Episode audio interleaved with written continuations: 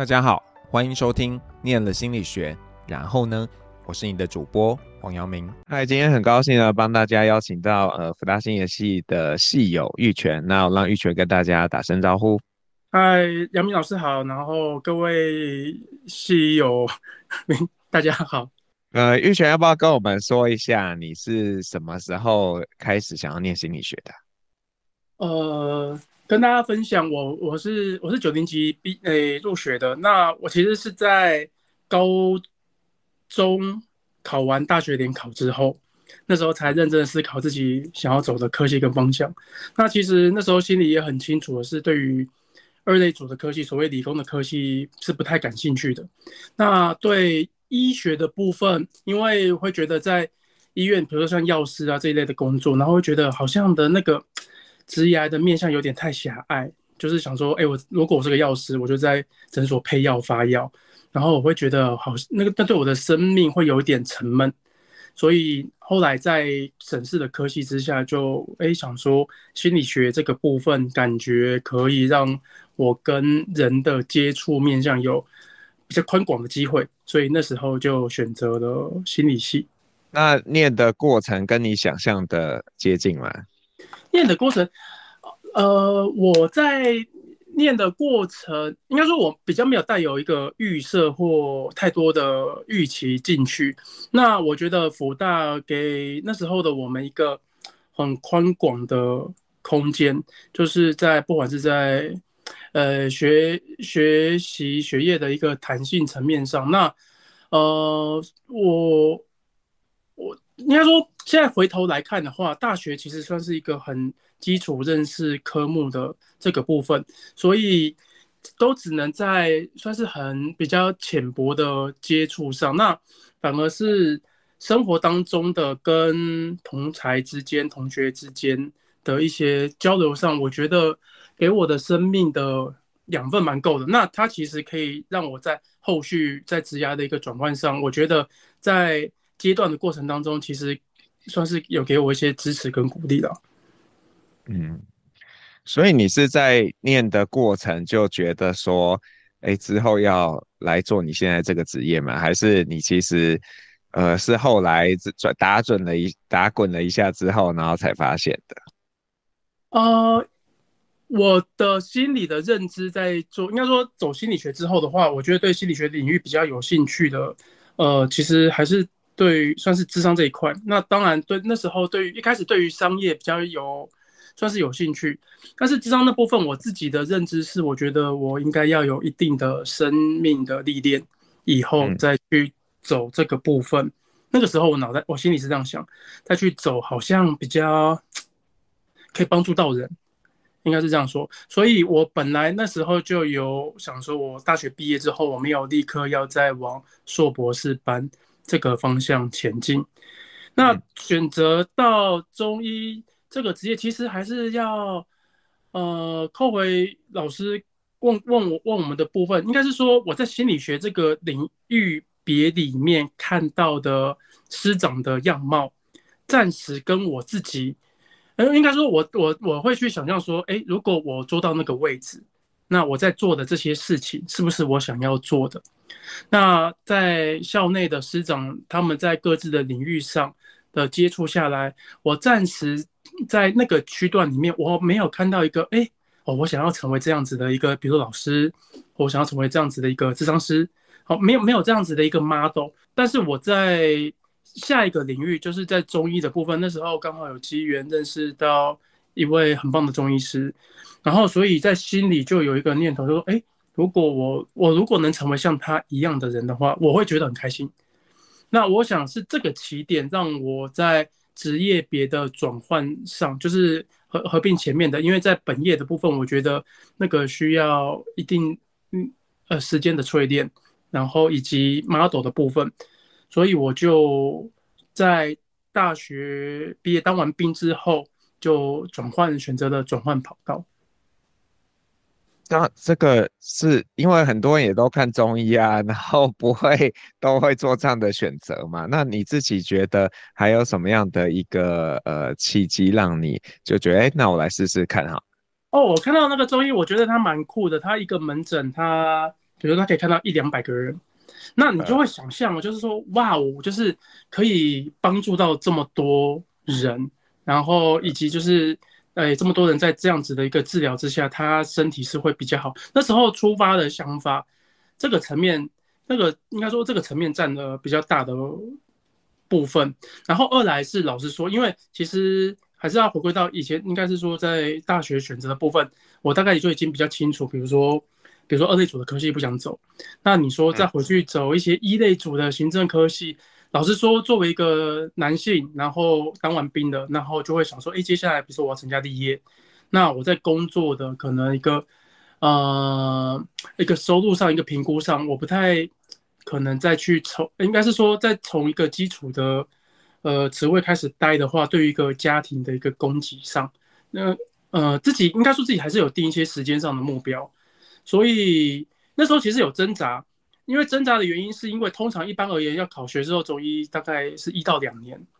两年大概算快的，有的人考更久。那进去之后你还要再当五年的学生，也就是说你人生大概要再花七年的时间，没有收入哦，这七年时间你是没有收入的，然后你都是学生的身份，但是在后续的部分，它可以提供自己啊，不管是对于生涯或个人的部分，我觉得它提供给我的一个样貌，或者是回馈，我评估下，我我我选择算是接受这个挑战了。然后，所以这样子转网，但初心还是觉得可以照顾这么多人，我觉得蛮，我觉得蛮酷的。应该是说，我觉得蛮酷的。希望有一天可以像他这样子。对，所以要念五年，我以为没有那么久哎。五五年，五年要要要念要念到五年，再加上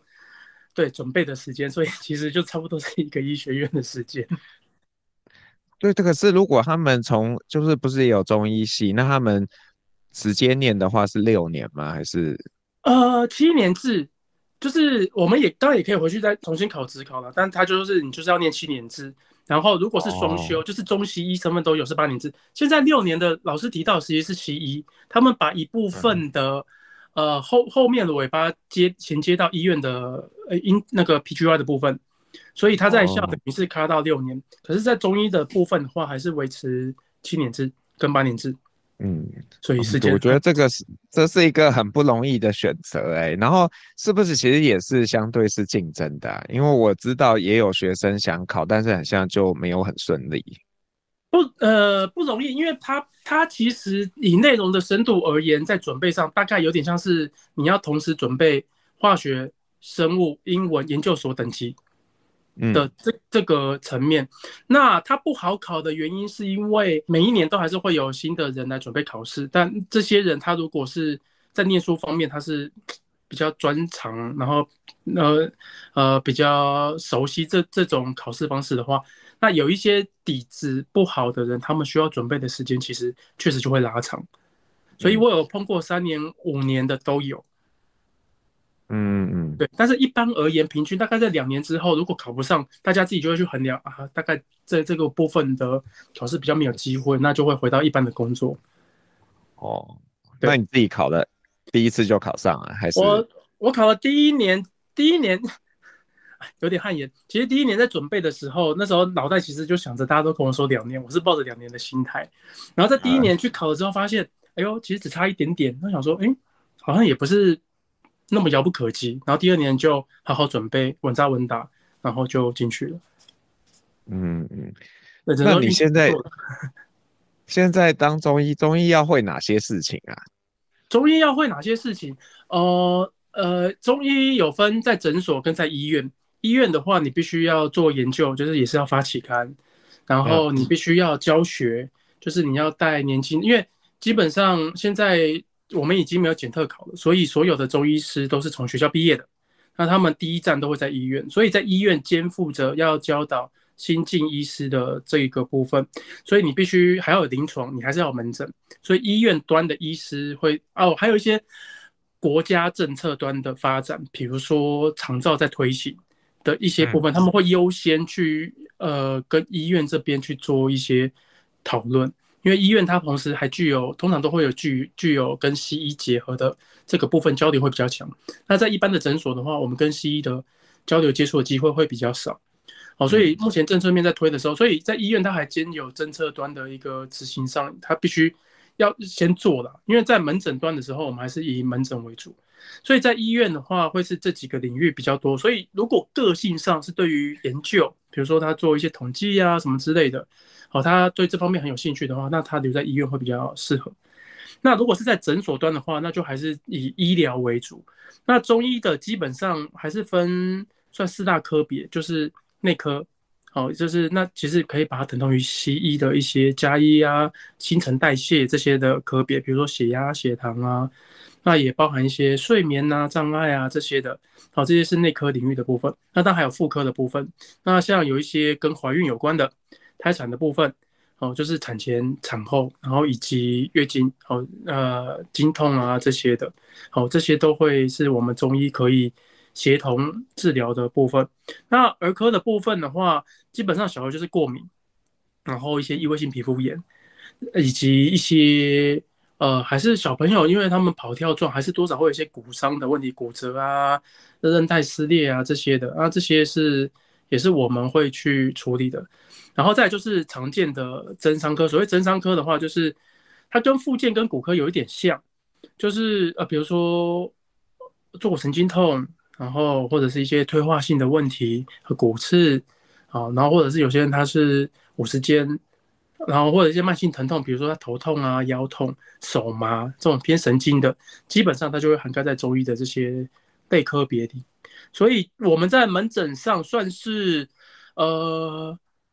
有点要十八般武艺都要都要会。嗯嗯。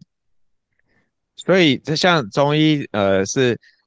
推拿或者是针灸啊，这种你们都要都要都一定要学嘛。然后看医师，老实说，因为有的医师他就决定，我就只要看内科把脉开药。嗯，也有。对，那我们自己是希望自己能 完整一点，所以基本上各个的领域我们都我啦，我个人是都有在处理。所以刚刚提到的，我、嗯、我个人是都有在做。那你自己怎么看待？就是念了心理学，后来来。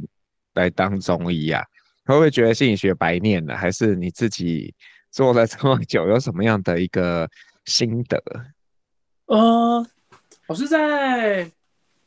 我应该是说，我觉得中医它这样子，应该说我的职，因为我目前开朝开诊所的方向进行，也就是说，我开了三间诊所，嗯，那跟一般的医师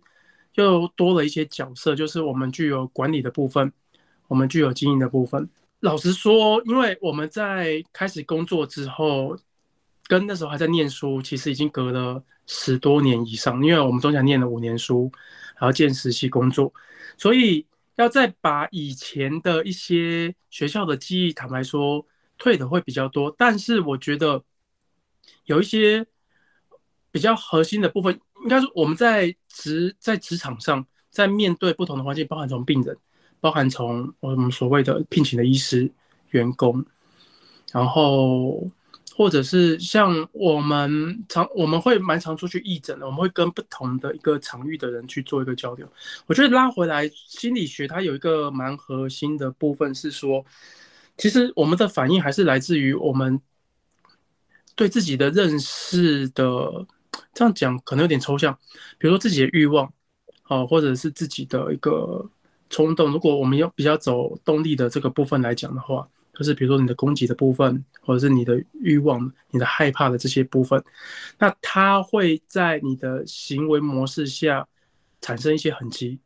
那心理学这个部分，我觉得在叙事上，年轻的时候其实不太懂叙事这件事情，但是在这这最近啊，算是最近有在去。进行这个部分的时候，你会去理解到叙事，它可以带给我们自己个体一个看事情不同的角度。那我觉得你在呃，包含跟其他对待其他人的面向上，你会比较立体，它就不会是一个比较平面。所谓的平面是，今天我不会是今天走进来的这个病人，他就是一个病人，然后看完就结束，或者是我的今天的一个员工，对我而言，他就是一个。比如 number one, number two, number three，它它就不是一个比较平面的角色，而是它有一个立体。立体是，哎，他今天做这件事情的时候，他的这个做法是这样子。你会有一点余裕去想说，哦，他是怎么想的，然后你可以去跟对方去了解，哎，你的这个想法或者是你的这个顺序，你的考量点是什么？那我们就比较不会只有单向的，是说我把我想要交代的东西就丢出去之后就没有。那我觉得在关系的稳定性，包含。呃，以柜台同仁为例的话，他们其实就有点像是我们个人的一个延伸。也就是说，我们如果看待他们是平面的，他们就会用平面这个方式看待自己的工作。那包含他们看待患者的部分，对他们而言，患者就也是一个平面的。好，我大概先用立体跟平面大概去阐述一下我现目前的感受感知。对，大概是这样。那所谓一个一立体的部分，包含着比如说。呃，有的时候患者他们会问我们问题，比如说，哎啊，医生，我我怎么样，或者是我我好吗，或者是我有没有什么问题？那他我们立体一点，你会比较知道说，这个人他在问你的时候，他其实是心里有没有预设答案？他其实他的预设是没有我很好啊，我就只是比如说家人朋友带我来啊，我就是跟着来这样，有点不能讲跟风啦，就是可能心里有一点怪怪的。然后，但是这个时候你知道他其实是听不太。进去，或者是他也没有一定想要了解你讲的是什么。然后这时候，如果你跟他掏心掏肺 讲了很多的时候，他他未必能理解发生什么事情。而在这个时候，我们就必须要把它聚焦在可能某一些点上面，然后去到等到他，哎，他的如果有一天他真的觉得哦，我好像这样好像真的 不太对的时候，那那你再顺着是。那也有一些人是，呃，比如说像一些长辈，大概可能。六七十岁的时候，他们也很，他们也很可爱。他们就是，哎、他就是会固定来看，因为他觉得比较好。那这个时候，我们反而要见机，有时候看到说，哎、有一些东西，或者是比如说节气在转换的时候，我们评估他身体比较不好，说说啊，北这可是最近在变天啊，你怎么样？你要小心一点点。或者是透过身上的某一些蛛丝马迹，你会跟患者说，哎、你最近是不是比较累，还是什么之类，再去跟他去有一些，你必须要先让对方对于自己的身体状况有兴趣。然后同时又不能让他对于自己的认知停留在某一个面向，他们都会有每个人都会对自己的身体呃有一些假设，通最常见就是说，比如说我今天来看，他们就会说啊、我是不是昨天怎么样怎么样怎么样之类。通常我们在看身体之后，我们会提说，哎，你是哎哪一些方面，比如说是不是有去买菜啊，是什么之类的，哪一然后他才想起来说，哦，我可能是做了某一些事情，这个东西就会是比较完整，然后。呃，民众在回去之后，他才可以比较有更丰富的一个感官感知，去说哦，原来我这个东西是跟我的身体是有关联性的。那他如果真的想要呃自己身体在更好的时候，他才可以去做一些事情。对，大概是这样子。嗯，所以我觉得呃，当然心理学它还是因为包含像呃我们在经营的层面上的时候，其实呃。当我们我们会用到，但我们不会去特别把它去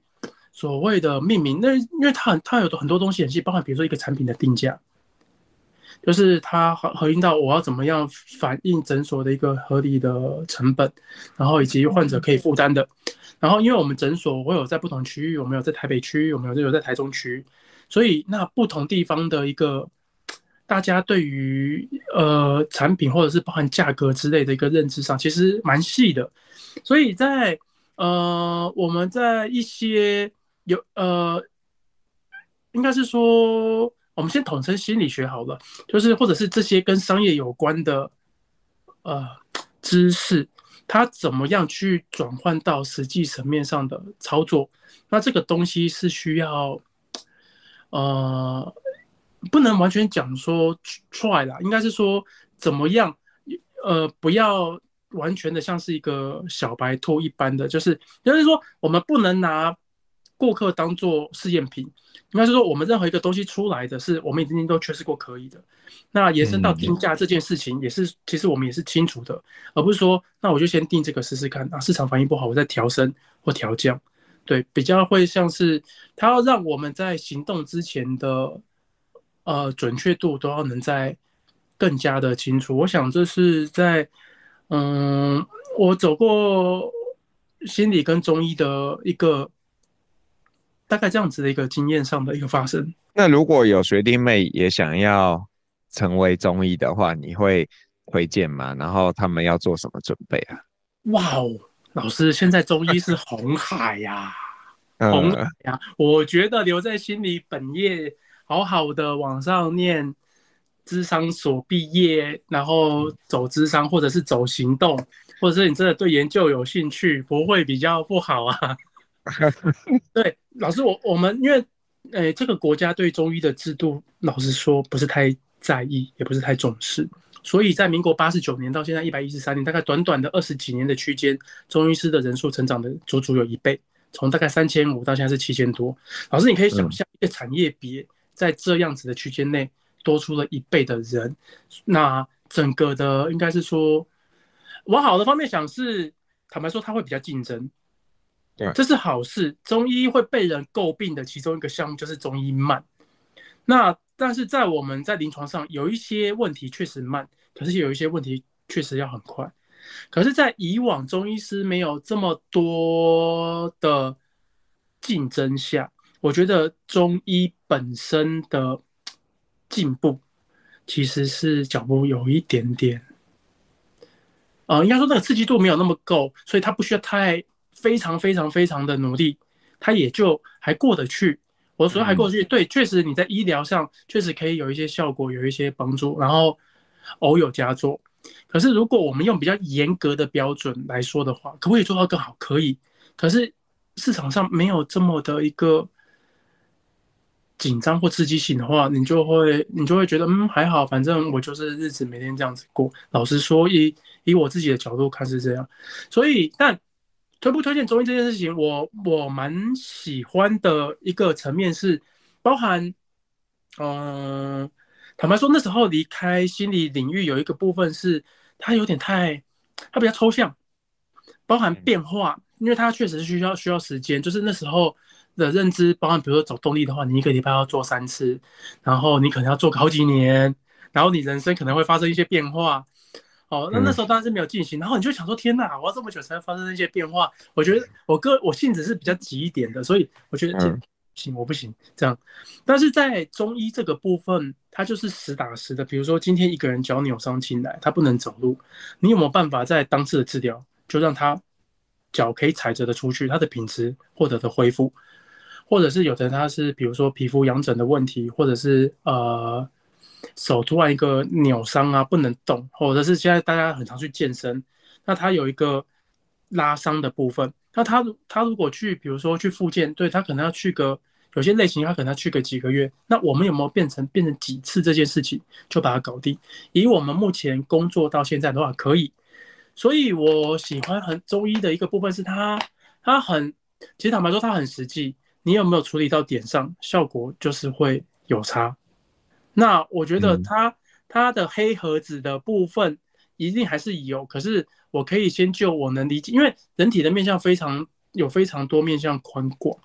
对，以我们在治疗，比如说身上的部分，比如说它有筋膜的问题啊，筋骨、肌腱、韧带啊，或者是肌肉，或者是骨头，你有处理到对，那他就是会比较好。他就是有时候其实是一翻两瞪眼的事情。我觉得这个性格其实跟急诊医师有一点点接近。急诊医师，你必须要这个人走进来，你要能很除了快以外，你要能很尽可能的准确判断出他的问题，给予他需要的治疗。那我觉得在中医，他我们其实同时身兼后线、二线的部分。那后续的他如果还要回门诊，那你就是在回门诊，我们继续处理你比较比较深的问题。那但是在前面在第一线的时候，大家的需求度其实坦白说，有的时候就是哎，我这边突然痛，我去，我就是想要把它弄好。对，那在这个部分上的话，中医其实有一定程度可以发挥的。那我还蛮喜欢的。所以如果我听到的人如果是喜欢这种职业的这种 rush 感，然后以及成就感的话，我会我会蛮推荐中医的。但讲起来又有点玄妙了，就是说到底中医是怎么样去？你通常就把脉嘛？还是看这个人的呃气色等等的？你去怎么样做这个诊断啊？呃，老师，我们我们我们是从有诶、欸，还有结构层面的部分，就是我们会看肌肉筋骨你有没有错位，然后以器官而言的话，比如说你身体的胸腔内腔里面的那个器官，它其实会对于在身体的结构，它外形上会有一些相关性，所以也就是说，我们要同我们。对了，我们比较浅，我们不像西医，可能有个 X 光机，我们对啊，我们我们没有办法有个 MRI 去把身体做一个非常精细的扫读。嗯、可是我们对于身体的联动性，它从手怎么连到你的，一路连到你的身体，它怎么连到你的骨盆，怎么连到你的脚，这个东西它是一体的。我们中医看的是一体的，所以把脉是一个部分，然后我们必须要看舌头。然后我们必须要看身体的一个动态，它有没有哪一些，比如说肋骨的部分，它是有点我们称之为跑掉或者是歪掉，导致于它呼吸胸闷。嗯、我有处理过几个慢性咳嗽的问题，后来都不是用药治疗好，都是用针灸。它的原因是因为它的那个肋骨，它的隔呃那个横膈，它上下打开的那个跑掉，它根本打不开，所以它本胸腔的排痰的机制就是变差了。嗯、也就是说，呃。我们必须，所以有的时候确实没有办法在一次处理到的原因，是因为我们其实有很多资讯必须要去收集，然后我们才可以在给出哎正确的治疗的时候，确实你可以，他也会觉得哎他有在进步跟改善，然后我们在在其实算是不断的去累积这样子的一个诊断下，然后我们才可以把治疗的整个的这个时程以及效度、那个效率跟效能还有速度都可以再逐逐次的去把它拉上来，所以以五十间患者而立，老实说，我们在刚开始工作的时候，一个五十间我们要处理啊、呃，你说几个月吧是有可能，可是我们现在恢复的速度，它可能是几次几周的时间。那那个坦白说，这个当中就在于我们对于人体的这个。讲知识不完整，应该是说所谓的知识，它比较像是片段的。我们如果拉回去讲一条一条肌肉的这个，是我称之为知识，而是说我们对于人体的一个认识的透彻的程度，以及人体的一个使用理解方式到什么程度，你才可以知道说它的这个问题到底在哪里。它是浅层筋膜还是深层筋膜？它如果在深层筋膜，你没有把它调开的话，它恢复就是会慢。所以你只能透过别的地方，对你透过治疗浅层筋膜之后，深层筋膜它也会慢慢的开，所以你就只能等说它慢慢的开，以及确保它不要发生新伤，等它自己慢慢恢复。那跟你直接对位处理到它本来的，还是会有差别。那你的门诊会很难挂吗？老师，我一定都看得到啊，一定都看得到，挂挂一定都挂得进来，只是有的时候可能会要 要等一下这样子。啊、哦，你你现在已经达到你之前呃期盼的那个，就是你的那个中医一次看一两百个，那你现在？我现在像我今天看了六十八个，可是我觉得，嗯、我觉得以我，我觉得我大概只达到，应该说我我们在进来这个中中医类别之后，我们还是会有，哎，你在学习过程中会有其他老师出现，那你会看到很多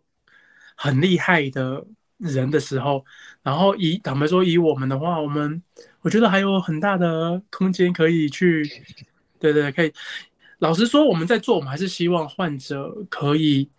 获得改善，然后同时患者他会愿意来，他愿意等的原因是因为他知道在这边的治疗去跟其他的地方相对比，或者说都会跟一些其他的同道聊说，其实患者都很聪明。他们今天会选择来，他就是评估，他知道在这边他的这个问题，他比如他需要找这边，或他虽然可能要等一段时间，可是他整体而言他恢复比较快，嗯，对，或者是可以对到他的位，那那那就是每个人个人的一个选择平衡下的结果。那我觉得对于人体的认识，应该说中医它从以前留到现在的这个庞大的体系里面，我觉得还有很多很精彩的部分。很值得研究了，很值得研究。应该说，以以前就会就会想说啊，这个我我觉得还在年轻的时候就会有一种思维，就是说啊，这个东西就看看，比如说不管是本身的心理学，然后他就这样子就就没有了。然后有时候会想说，为什么比如说老师或者谁可以在这个领域待这么久？这还有什么东西吗？那我觉得现在在中医里面待就是哇，我觉得我可能可能穷极一生都还还有很多东西可以去。理解的时候，而且同时它不是那么的封闭，就是我们有个框架，可是在这个里面，我还是可以像我们刚刚老师有问我们的，而且我们以前心理学跟现在这个东西，它还是可以有它的一个扩展到不同的面向领域的时候，你会觉得你的生命的丰富度比较高，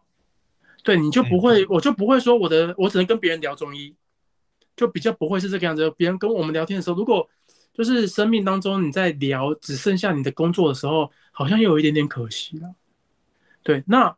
坦白说，走中医有一个心里有一个，我觉得最开心的是，起码我的家人生病的时候，哎，我们自己拉过来，好，大概知道什么状况。对，大概大概是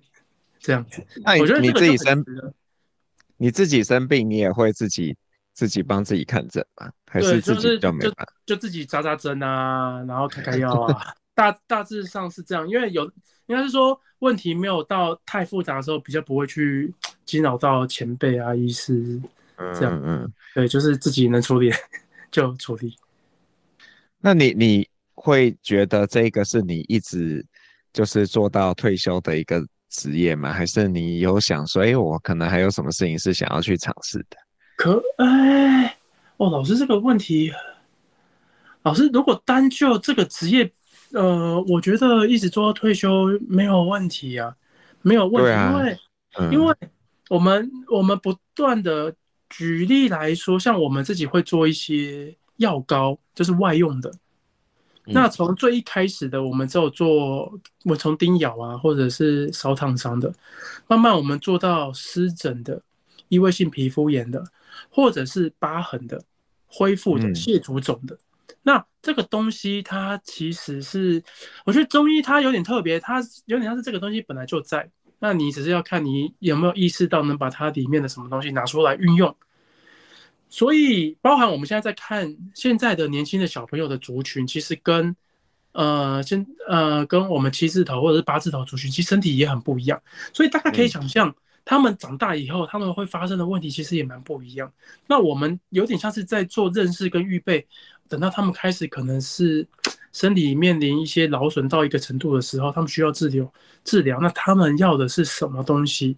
也就是说，我们大概不管是以十年或二十年做一个区间的时候，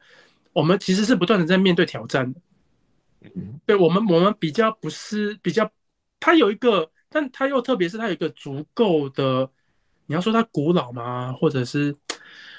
旧呢，我倒觉得它有点像是它其实就是以前的不断的已经算是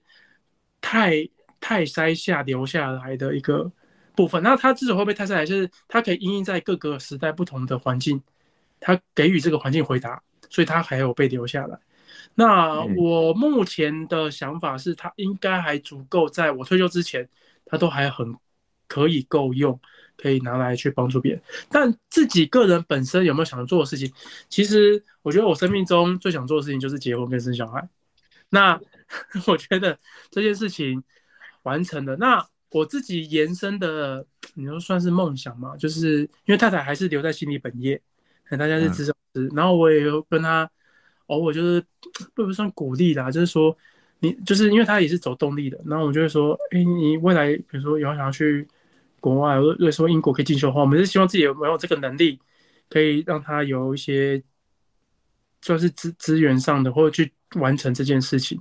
对，大概大概就是这个吧。其他的，其他的，应该说现在的生活，应该说也跟年纪有关。我们大概四十，那我看我们的同学间大概四十，呃，本业如果很投入的话，他其实是耗费，他会需要很大量的时间，特别是我们又还有家庭。所以暂时没有其他的、其他特别想做的事情，因为我觉得光每天在这个当中去想，然后再去看自己诶的状态，我觉得其实就蛮丰富的。对，嗯嗯嗯。然后，而且我觉得还有一个很很棒的事情是，刚好这个身份别让我有机会，比如说有机会再跟老师去做一些交流，或刚好经常在进行的事情，我觉得它提供了我们一些能量跟这个，我觉得。我觉得我蛮蛮开心的，这是我很喜欢这个职业的那个带给我很棒的东西。像我们可以去义诊啊，去做一些，嗯嗯，嗯做一些多多做一些事情啊。对。那你有想过跟太太的智商做结合吗？太太的智商做结合啊，呃，结合的方式就是太太跟我说，我也叫我去做智商。对，然后然后坦白说，在这可以透露吗？好，老老师，你再你再你再看看好了。就是老师说，我们在因为因为我们前段时间在学生的时期比较长，所以就是说我们在职业上其实一定得要付出更多的时间跟努力，你才可以去。因为他们时间就是这么多，那人家在工作的时间，我们在念书。坦白说，我们是幸福，嗯，嗯，所以必须要大家在工作的时候花更更多嘛，花足够的时间去把自己。诶，遗漏的部分、缺失的部分去补上。那在比例上分配上的话，那工作它就会占一个很大的比重。那但是婚姻它是两个人的部分，所以在彼此的沟通，那随着年龄的递展，然后家庭成员或的变化上，其实它当中其实是会有很需要啊、呃、了解的。我所谓的了解是。当如果我们只只聚焦在自己身上，就是我还是称之为那个会是比较平面。所谓平面是太太就是太太，小孩就是小孩，就他们的生活的样貌，他们的忙碌的程度，你会比较没有办法去感知到，你只会感受到说，哦，对他好像看起来很累，或者他有些抱怨，然后你就会，我有些抱怨，你有些抱怨，那为什么你要来抱怨？为什么我要抱怨你？就是会比较进正在这样子的一个里面打转。那这要说。结合的话，倒是应该是，我觉得，嗯，我们去做谈智商的时候，我觉得对方也会比较有一种，就是我们是一一样吗？我所谓的一样，是因为虽然因为比如说我们以以男性角色的话，我们在工作，我们提供家庭经济的支撑的这个部分，通常在家庭的结构里面，那有的时候，比如说。家我们所谓的家事上，或者是小孩的一些教育上的角色，我们会稍微抽离的比较少一点点。那但是我们心里不会有那么强烈的愧疚感，因为我们会用在其他的部分的补足，去有点像是自己去平衡过，然后也表也是应该说也说，呃，我也没有不出力，我也没有不在意啊。那我选择的方式是这样子。但是在呃在这样子的专业的进行之后的话，我觉得他会比较一个平衡，就是诶，其实我们两个为以家庭的这边而言，我们不会有一个好像谁高谁低。我觉得夫妻间虽然大家不去特别讲，可是老实说，我觉得其实是有的，在男性之间。那在呃有点，所以我们有点像是重新回到心理这个领域，然后比如说去咨商这样的事情之后的话，我觉得在关系上的平衡是有帮助的，就是他不会有一种就是。卡进死胡同的感觉，就是我们的对谈可以比较 怎么说？嗯，有被消化，是能被彼此消化。可是这种情形有一点像是呃，比如说两个人吵架，有的时候他会很，有时候后来不吵架的原因，是因为你也知道跟这个人吵了之后，结果会变怎么样。然后你你就你就你再一开头就算了，因为想说结果也是那个样子。但是再拉回来，在智商，在在。本身心理学的领域的，呃，应该说我们再回去接触了之后的话，我觉得那个能动性会比较好。那你就可以看到其他一些不同的可能。那在另一个层面的回答是，以法规上而言呢，目前西医它可以合并开智商所的部分，我说以职业，但是中医目前没有开放，所以我们在。工作的场域上呢，目前还没有办法结合。以及有另外一个问题是，就是在比如说我们有患者有心理方面，他们会问我们，因为他也知道我们以前念心理的，所以他们有一些患者他们会说可以帮他们介绍咨商师，但我们没有办法介绍，因为我们共同认识的人就是我，就是在太太的 在做治疗的部分的时候是，呃，基本上这个他们的架构啊，他们架构的算是呃。做的内容是不能，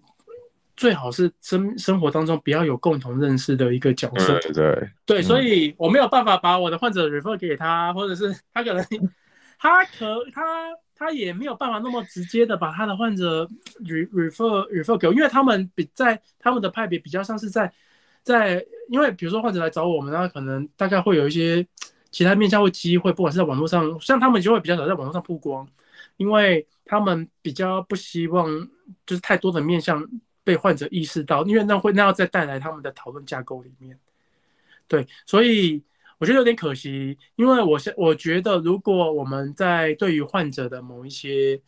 认识，就是包含身体结构，包含我们中医怎么看他们的一个状况，然后以及患者那时候的状态。如果我们有机会去做交流的话，我觉得它应该会可以是一个很丰富的东西，但是以现行的层面上不太行。但是如果就是你不能 refer 他，但是他的病人如果有，比方说我我乱讲，因为我不知道啊，就是因为、嗯、呃现在不管是智商心理师或者临床心理师都不能开药嘛。那如果他有病人，他觉得诶他其实有一些生理上的一个需求，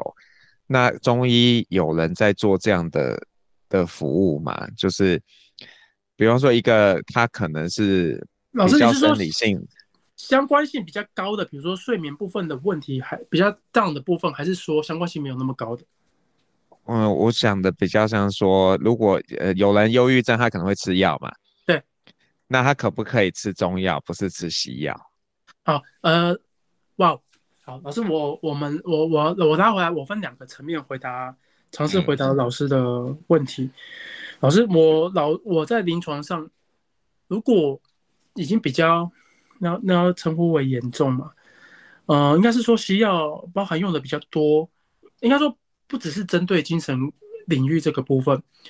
包含呃新陈代谢或其他的科别，只要西药用的时间越长越久，中药能发挥的部分难度就会更高，因为西药它确实够强，它对身体的一个强制改变性的力道很高。那跟中医的介入的方式跟用药，老师我老师我讲我的经验呢，那可能有一些比较资深的医师他们有他们的看法，但是以我们的话，他他的他的那个包含呃，先不举例，先不讲精神科，呃，因为精神科的用药它会跟脑部结构有关系，包含像类固醇这种药，就像类固醇它在减药，呃，比较轻的像皮肤的问题好了，比如说它有一些。比较严重的皮肤问题，它有些会用到类固醇。那在减药的过程当中，我们也会减的非常的小心，因为它会有一个反弹。那像西任何西药，他们在减药的过程都会有反弹，以及它减药过后，他的身体能不能接受中药给予他的一个引，我称我称之为引导。中药的作用跟西药，我觉得思维有一点点不一样。中药，我觉得中医在治疗比较有一点点像是。呃，比如说小朋友在班级，我们跟他讲说，来，大家排好队，我们一起往这个方向走。那西医有一点像是可能就发下去，就搭绳子，就是说绑好来，你们就一起跟着我走这样子。我觉得它还是有一个主被动的差别。那中药呢，它需要身体会对于我们给予的引导有一个 reaction。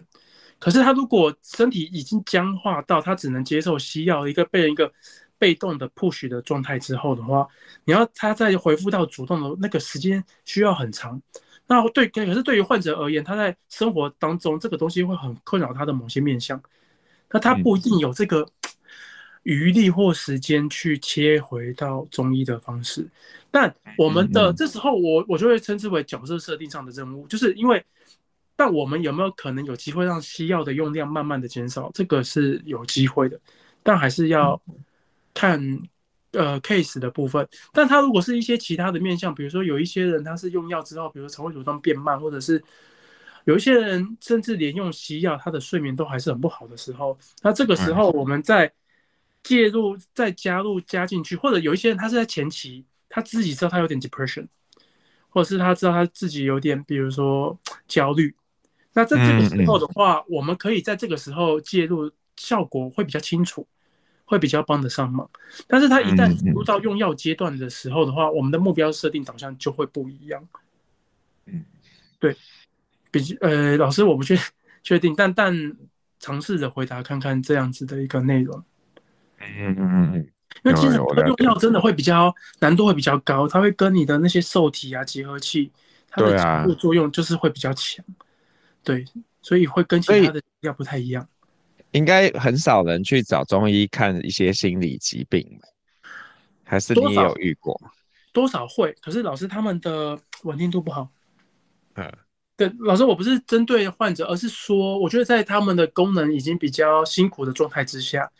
他又要，嗯、而且其实通常中医的门诊，因为呃我们的门诊很人人数会比较多嘛，旁边其实会有很多，我觉得环境不是那么的舒服。嗯，对对，像像比如说，如果是到特别像我们去到松德院区的话，其实你进去整个院区，它基本上是比较偏偏安静的。对，它其实是那包含或精神科病房，它的氛围其实就会跟其他科别不一样。我觉得这个东西它是对于一个人在比较需要某一些环境上帮助的时候的话，这个是一些连带的部分。但是在中医的诊间，我们比较我们会尽量去希望候诊的患者可能可以控制音量。可是当他还是会有一个持续，就有点像我们在高铁，我们想要休息，可是旁边刚好前后座的他讲电话、讲手机，他纵使刻意小声了，你还是会觉得不舒服。所以我觉得它它包含这些层面都会影响到有这方面的患者他在求诊回诊的一个执行度。嗯嗯嗯，好啊，那我我最后想问你，就是说如果啦。因为有些人念心理系，他可能也不太知道他干嘛嘛。那你会给他们什么建议啊？嗯、老师，我我觉得心理系一个很棒的地方是，正正因为它太太太庞大，它太多东西了，所以我觉得这个时候反而是，呃，我这应该说我们在准备今天的访谈前，有跟老师稍微有交流的一个部分是